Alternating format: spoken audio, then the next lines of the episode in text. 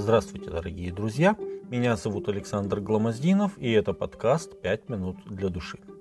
Пятидесятница или по-еврейски Шавуот, буквально недели, это праздник, установленный Богом через 50 дней после второго дня опресночного, в который возносился первый сноп Господу. Книга Левит, 23 глава, 15 и 16 текст.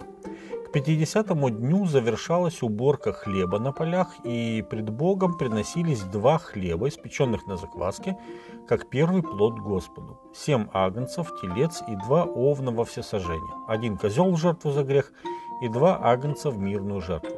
Хлеб и мирная жертва не приносились на жертвенник, а возносились и потрясались священником во дворе скинии и затем съедались священниками. Книга Левит, 23 глава, с 17 по 20 текст.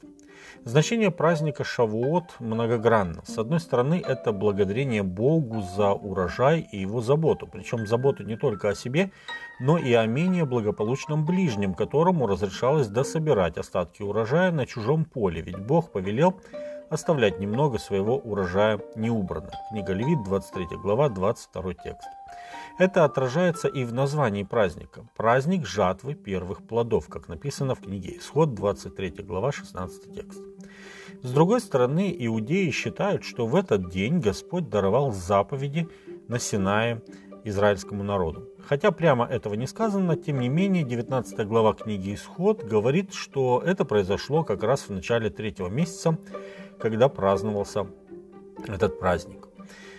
Это духовный аспект праздника, когда Господь заключил завет с народом и создал свое царство на земле. Думаю, мы можем тут использовать термин «церковь». И также Шавуот стоит рассматривать с более широкой точки зрения, с точки зрения истории спасения.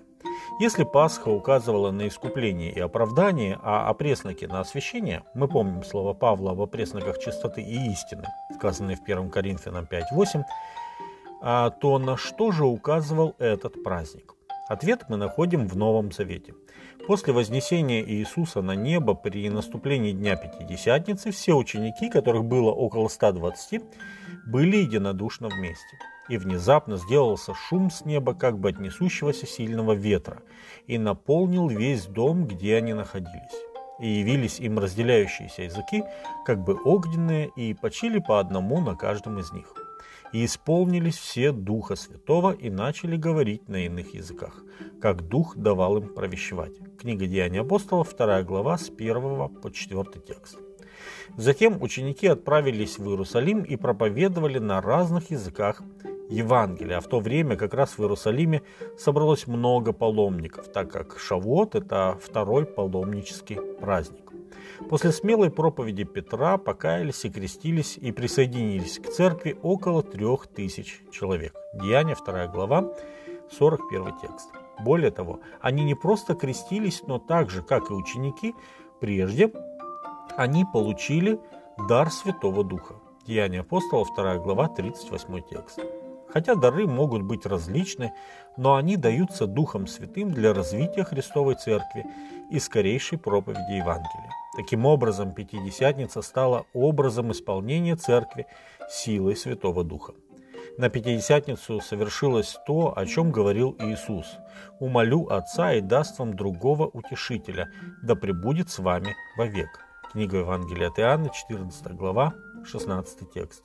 И уже перед самым своим вознесением он сказал ученикам, «Вы примете силу, когда сойдет на вас Дух Святой, и будете мне свидетелями в Иерусалиме, Иудеи, Самарии и даже до края земли». Деяния апостолов, 1 глава, 8 текст. Ученики и апостолы э, ранней церкви понимали то, что, возможно, сегодня мы, современные христиане, не всегда воспринимаем. Спасение – это не финальная точка для христианина, так как Дух наделяет верующего своими дарами для служения миру и проповеди Евангелия. Другими словами, каждый, кто уверовал в Иисуса и вошел с Ним в завет, становится Его вестником. Это очень хорошо осознавал апостол Павел, когда сразу же после обращения и крещения он стал проповедовать Евангелие. Позже он скажет, если я благовествую, то нечем мне хвалиться, потому что это необходимая обязанность моя. И горе мне, если я не благовествую. 1 Коринфянам 9 глава 16 текст.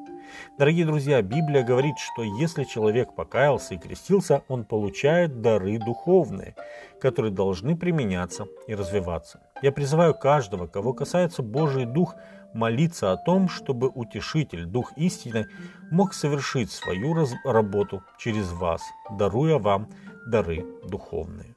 С вами были «Пять минут для души» и пастор Александр Громоздинов.